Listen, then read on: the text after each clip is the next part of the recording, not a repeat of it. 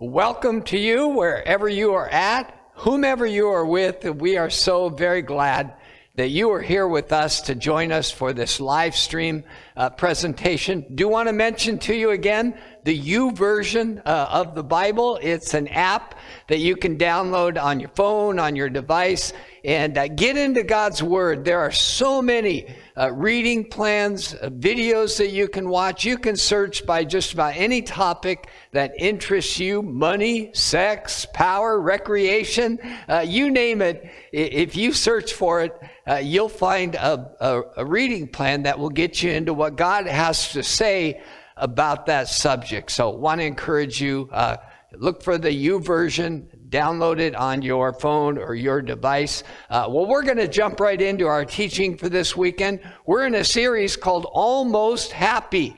And, uh, you know, the idea is that there are many times when uh, almost is adequate, but there are other times when almost doesn't quite cut it. Think about uh, when you've gone in for a procedure and the doctor says, Well, we almost got all the cancer. Not what you want to hear. Or, or the pilot almost landed the plane safely. Uh, I don't want to be on that plane. Uh, or many of you Seattle Seahawks fans will remember uh, when the Hawks almost scored the Super Bowl winning touchdown. Well, the point is, uh, there are many times when almost doesn't quite cut it. And the truth is, when it comes to our happiness, when our sense of well being is almost but not quite, it can leave a gaping hole in our experience of life. Uh, we looked at uh, last week King Solomon, who apparently had everything you could imagine in this life, and yet he was only almost happy.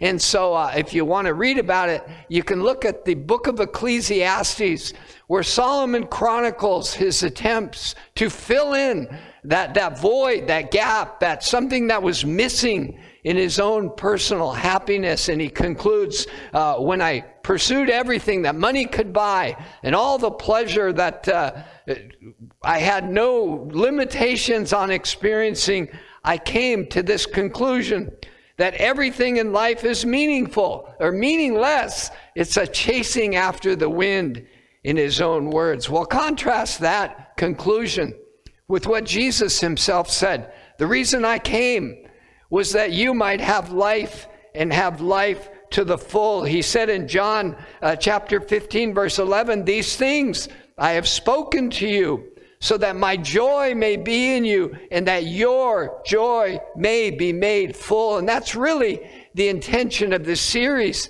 is uh, how do we get on that path? Where our joy uh, is made full, where our sense of uh, well being and our own personal happiness goes well beyond almost. And we could actually say, uh, My cup overflows. Well, uh, we're using Paul's amazing letter uh, to a church he had established in Philippi.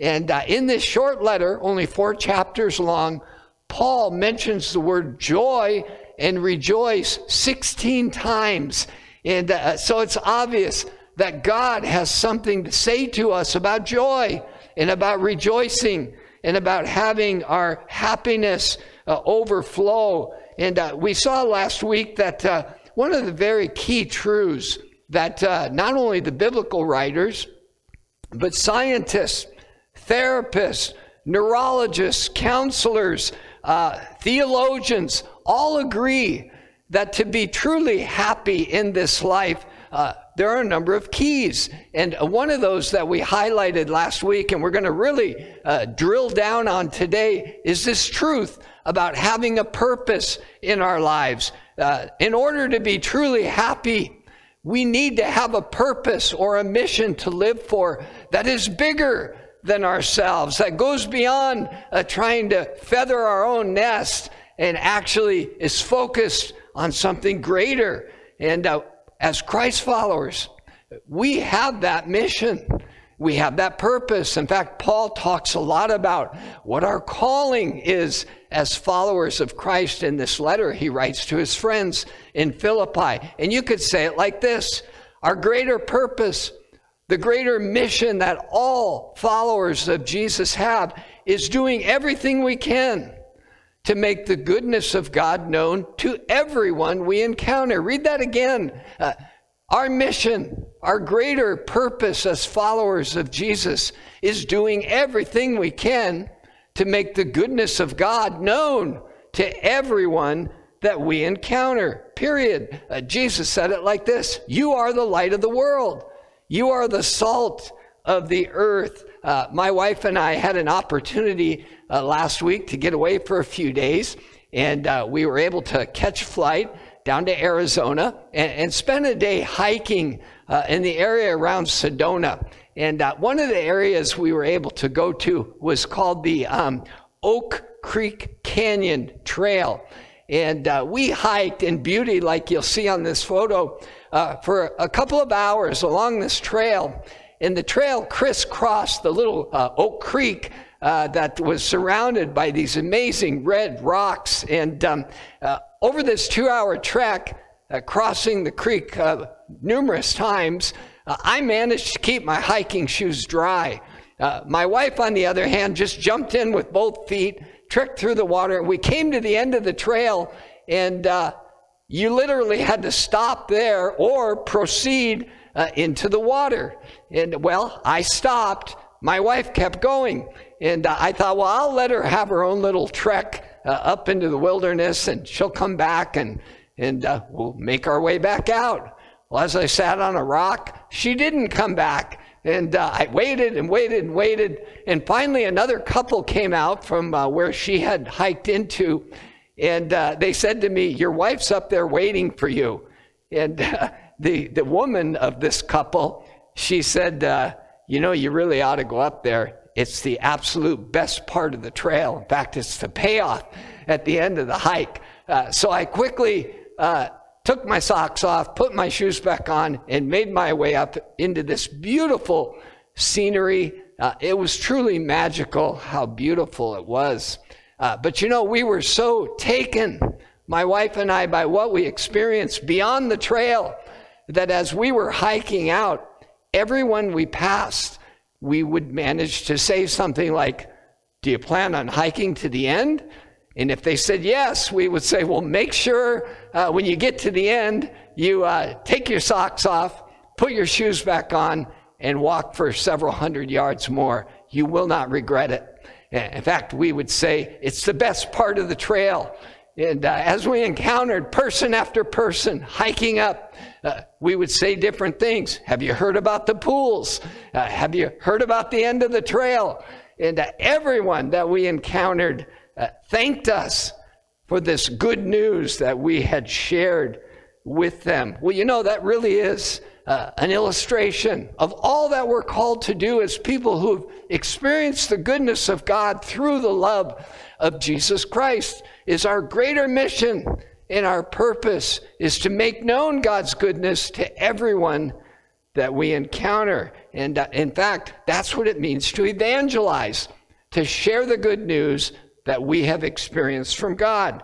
And Paul says it like this at the end of his uh, opening chapter uh, in this letter to his friends. He said, Whatever happens, conduct yourselves in a manner that's worthy of the good news of Christ. Then, whether I come and see you or I only hear about you in my absence, I will know that you stand firm in the one spirit.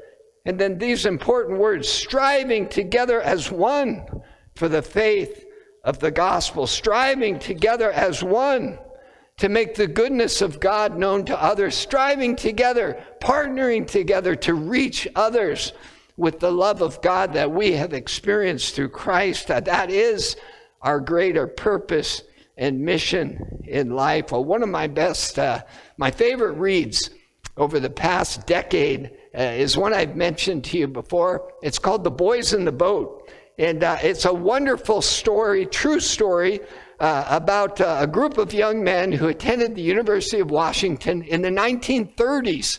And in the 1936 uh, Olympics, they uh, shocked the world by winning the gold medal. Well, one of the favorite parts of uh, this story is the training and what went into their, their work together as a crew team to reach that elite status uh, of being able to win the gold medal at the Olympics in Berlin. And, uh, you know, the, one of the, the, uh, the, the uh, crew members whose uh, story is told in The Boys of the Boat, he talks about these uh, frigid cold mornings out on Lake Washington and Lake Union and uh, training together. And uh, he explains how the first minute of rowing, uh, you came to a point where you were absolutely exhausted. And then the next 20 minutes, you, you rowed beyond exhaustion. And uh, he shares of one particular morning when they were rowing at a record pace and uh, their muscles were burning and the, the oars were uh, gliding in and out of the water. And he, and he said, so synchronized were they about this one goal and purpose that they were literally breathing in sync together. And then as they came to a halt, and they pulled their oars out of the water and sat there uh, with the sound of each other's uh, heavy breathing. Uh, the, the writer describes how there was a sense of euphoria. He describes it as a spiritual moment of realizing that he had lost himself, given himself for this common cause. And he, he describes it as a transcendent experience. And uh, you know, that's the best description uh, I can uh, think of that what, of what Paul is talking about, that we find our greatest sense of joy in losing ourselves in the purpose of making the goodness of God known to everyone that we encounter. But uh, how many of you know uh, the ideal, which is what we just described, is often not the real. Uh, the sense of striving together as one for the good news of the gospel. In fact, uh, that very truth is Paul's occasion for writing his friends in Philippi. Is uh, the ideal that he described that he had experienced with them was no longer the case. In fact, uh, people in this family of believers in Philippi were beginning to drift away from each other. Uh, there were beginning to be conflicts among them. Uh, some of them ha- had actually reached the point, the conclusion that the, the way they saw God and the way they experienced Christ was far better than some of their friends. Uh, and there were beginning to be this, this sense of, well, we'll associate with these, but we won't with those. And uh, the way we see things is more accurate than those who see things differently. Uh, maybe to put it in modern terms, uh, it would be uh, uh as if uh, we had reached the conclusion that the way we've responded to COVID is better than the way you have. Uh, the way we feel about wearing masks is, is better than the way you feel. And the way we've navigated this pandemic is, is better and closer to God's will than the way that you have or uh, perhaps the way that we see political issues is, is uniquely different and better than the way that you do. The way we feel about uh, racial injustice, Black Lives Matter, uh, refugee crises, global warming, Israel, abortion, gay rights, uh, whatever it is, these early believers had concluded that because they saw things differently, than those who they once strove side by side with, that they would no longer associate with one another.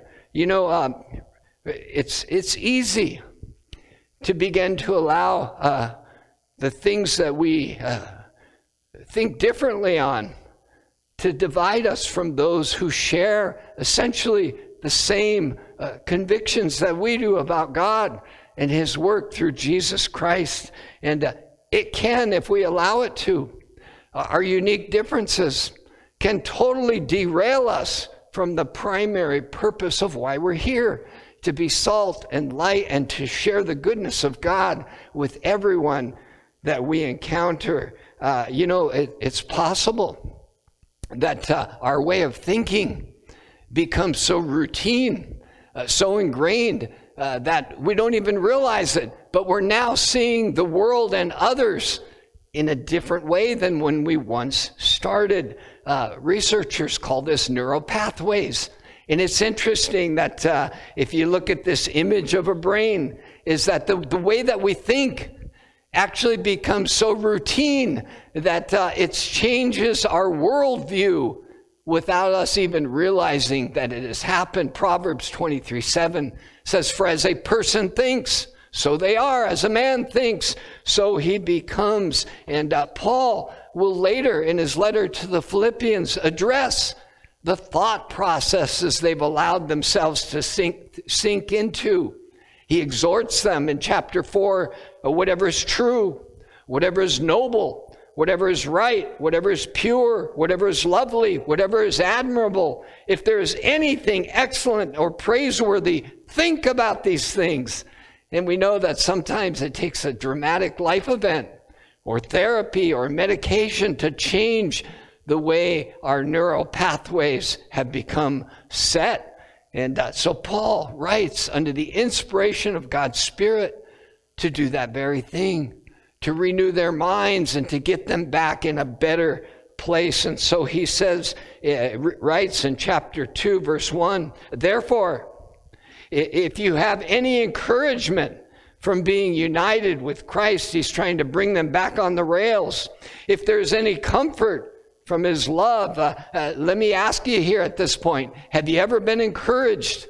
By being united with Christ. Uh, think about that one for a moment. Uh, the fact that Christ has been buried and raised again to newness of life, you've been united with Him if you are a believer in Jesus Christ. Uh, you, you share the same inheritance that he does. If you receive any encouragement from being united with Christ, if you've ever been comforted by his love, and certainly uh, any who have called upon Christ for any length of time have had seasons they've gone through that have been difficult, that have been disappointing, and the, the very loving presence of Jesus has strengthened your soul and helped you come through that. Uh, Paul appeals to that. He says, if there's any common sharing of the Spirit, if there's ever been a part of you that has uh, uh, been joyful about this heritage that you have in faith.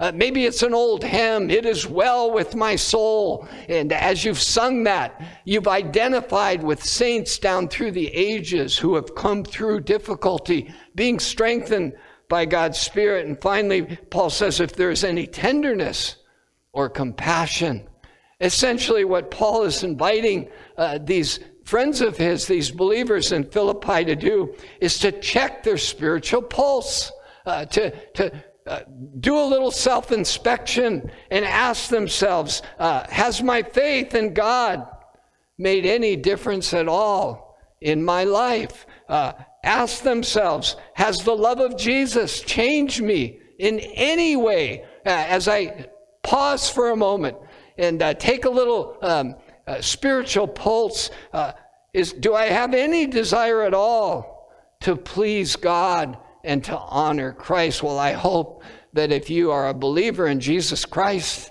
as you ask those questions, your answer is yes, of course. Yes, of course. And so uh, Paul is setting us up uh, for his exhortation. He says, uh, if there is any spiritual life in you at all, then make my joy complete by being like minded, by having the same kind of love for God and for people, by being in one spirit and of one mind. See, Paul is essentially inviting them to get back in the game, to quit allowing their differences to separate them from their brothers and sisters in Christ. Uh, yes, of course, we have different perspectives. Yes, of course, we have different uh, sets of priorities and values, but in spite of those, we can still be of one mind and of one purpose and of the same love. You know, I, uh, I love it when I read about uh, athletes uh, who, who go through what they call a position change. Uh, maybe it's a football player who all his life has played on the offense and uh, now, because of the needs of the team uh, in spring training, uh, they will move that player, or uh, summer workouts, they'll move that player from defense or offense to defense. And uh, in an interview, they'll say something like, whatever it takes, Whatever I can do to contribute to the team, that's what I'm open to. And, and Paul is inviting uh, followers of Christ to stop being detoured and derailed by your different viewpoints and your different perspectives. We have a greater purpose and a mission in life, and it's to uh, make known to everyone that we encounter in every way possible the goodness of God as revealed to us in Jesus Christ. Well, Paul goes on. He says, uh, in getting back on track, do nothing out of selfish ambition or empty conceit. Rather, in humility, value others above yourselves, not looking to your own interests, but each of you looking to the interests of others. Be someone who is always looking for ways to add value to others. Uh, you know, I came across a book recently, and it was simply called Givers and Takers. And uh, as the author uh, went through describing the way that uh, different people approach life, he kind of separated it out into two huge categories. There are givers in life, and there are takers. Well, just for good measure, he added a third. He called them matchers. And, uh, and so you had the givers who were always looking for ways to add value to others wherever they found themselves, wherever they were at in the pecking order at work. They always looked for opportunities to add value to others. And then, of course, you had the takers. They were always looking for what people could do for them, what they could get from others, how their expectations were being met or uh, disappointed by others. And, uh, and then this uh, third group, the matchers, they were kind of looking for the reciprocal. You scratch my back, I'll scratch yours. You do something good for me, I'll reciprocate. Uh, you wrong me in any way, I'll distance myself from you. And uh, guess uh, which of these three groups, the givers, the takers, or the matchers, uh, proved to be the happiest people as they looked into their lives? Well, as you might imagine, surprise, surprise, it was the givers. Uh, they were the ones who tended to get the most done, had the best relationships, and rated higher on the personal happiness scale. And, and so Paul says, Do nothing from selfish ambition or vain conceit, but consider the interests of others as being uh, more important than even your own. And if you're like me, you ask the question, How is that even possible? Uh, who can actually live that way of putting the interests of others ahead of our own? If you're married, you know how difficult that is. Well, uh, Paul goes on uh, to give us a great example of one who lived that way uh, quite well and uh, was rewarded uh, as a result. He says, In your relationships with one another, take on or have the same mindset as Christ Jesus and then he describes what that mindset uh, acts like. Who, being in the very nature God, can you imagine? Paul is saying, who is equal with God, did not count or consider equality with God something to be used or clung to uh, for his own advantage. Rather, these uh, startling words, he made himself nothing by taking the very nature of a servant and being made in human likeness and being found in appearance as a man, he humbled himself by becoming obedient to death, even death on a cross. You know, you might uh, see this humility, this emptying of himself, uh, this uh, taking on the form of a servant as being a bit uh, self degrading and loathsome. Uh, but in fact, it was just the opposite. Uh, Jesus knew the incredible potential within him to bring value to others, and he held nothing back. He emptied himself. He became nothing and uh, totally put our interests ahead of his own. And uh, if you think, uh, well, you know, uh, that, that, that sounds like sacrifice. that is sacrifice. Listen to how Paul would talk about that later on, just a few verses later. He says, Even if I'm being poured out for you like a drink offering on the sacrifice and service of your faith, I am glad. and I rejoice with all of you. And uh, you might at this point think, well, hey, wait a minute. I thought this series was about moving beyond almost happy. You know, getting to that place where our joy is made full and our happiness factor is off the charts. Uh, that, that description of self giving, of humiliation, of pouring ourselves out and putting the needs of others first, that doesn't sound like happy to me. Well, I want to guarantee you, according to the testimony of the scriptures and the life of Jesus, it's the only way to the kind of joy and complete happiness that we're talking about in this series. Listen to how Paul finishes uh, these amazing thoughts.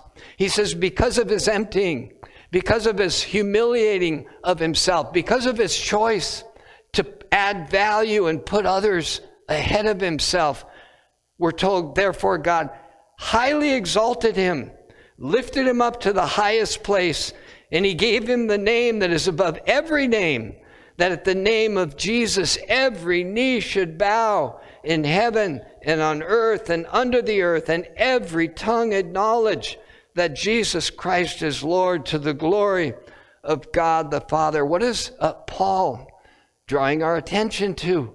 Uh, he's, he's pointing out without a fact that God always notices when we give ourselves to assist others when we pour ourselves out to put the interests of others first, when we do everything we can to make His goodness known to everyone that we encounter, God always notices and rewards and fulfills and lifts up those who, who put themselves below others in order to serve them. Uh, Jesus told uh, about the final judgment when everyone will uh, give an account of how they spent their lives. And uh, one of the stories he tells, he said it will be as if uh, uh God looks upon those who chose this path of serving. And uh, he, he will say to them, uh, When I was hungry, you fed me.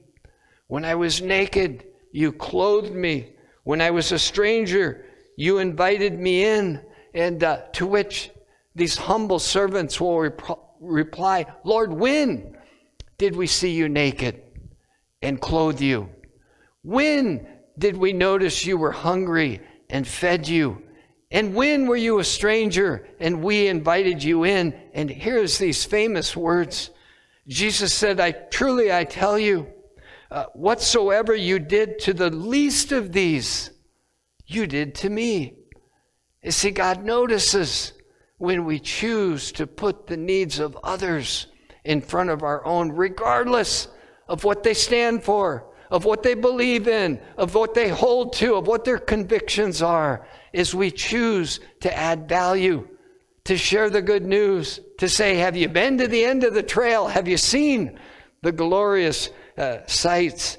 That are there to see. You know, uh, we found uh, an investment counselor uh, re- recently and uh, once we became convinced that this guy knew what he was doing, that he had a track record of success, that he was full of integrity and goodwill for those he served, uh, we did everything we could to put as many eggs in that basket as possible. And uh, we know that we will not regret it, regardless of what the outcomes are, because we know this person has proved himself uh, to be a man of expertise and integrity and trustworthy. And uh, I would say, how much more uh, can we entrust our happiness uh, to the one who notices every act of service done? in his name. Well, as we go to prayer, uh, I want to give you a few action steps that you could take this week to really uh, allow these truths to begin to change the way you think and act and really get on that path of the kind of abundant happiness and joy that God promises to those who follow his son Jesus. Here are some action steps I would encourage you to take. Number one, um, what do you most appreciate about being united with Christ? Uh, what does that mean for you? Make a list, and uh, I, I guarantee you, if you'll just pause on this one and give some thought, what do you appreciate the most about being united with the, uh, the risen Son of God, uh, you'll begin to uh, experience some degree of gratitude and spiritual health. Number two, what are some of the ways the love of Jesus has brought comfort into your life? And again, make a list, be specific. When I was going through this, I experienced his encouragement, his friendship. He brought people into my life. Uh, whatever it is, write it down. Number three, what are some of your reoccurring thoughts that may de- be displacing an attitude of gratitude? Uh, for these Philippian believers. It was their annoyance with other Christ followers. It was their difference of opinion on certain life events. Uh, what are some of those things for you? Recurring thoughts that are pulling you away from your primary purpose to make the goodness of God known to everyone that you encounter. And number four, uh, what are some ways uh, you, what are some things you can do to add value to the others that you will interact with today, this week? Uh, and these would be tangible uh, ways that you can use your gifts, your abilities, your talent, your experiences to bring hope and encouragement to others. Well, let me invite you to pray with me. And as we're praying, you know, maybe you've never heard the good news described as clearly as Paul just wrote succinctly in this letter that although Christ existed in the form of God, he didn't cling to that, but he emptied himself and became a man like us and offered himself as a sacrifice for our sins so that we could share uh, the love that he knows uh, with God the Father. And you've never opened up to that. I want to invite you to do that very thing right now. In fact, uh, you would just say these words I commit my life to Jesus. Uh, right now, I'm just making that choice to uh, receive uh, of His emptying Himself on my behalf. And you would express that uh, through words or thoughts like this Jesus, thank you for what I've read about what you've done. Thank you that you became a servant for my sake. You humbled yourself so that I could be lifted up. You poured yourself out so that I could be filled up. And I want to open up to that incredible love, Lord, I don't know where that will take me, but I have the sense it will end up being very, very good. And so I, I commit my life to you.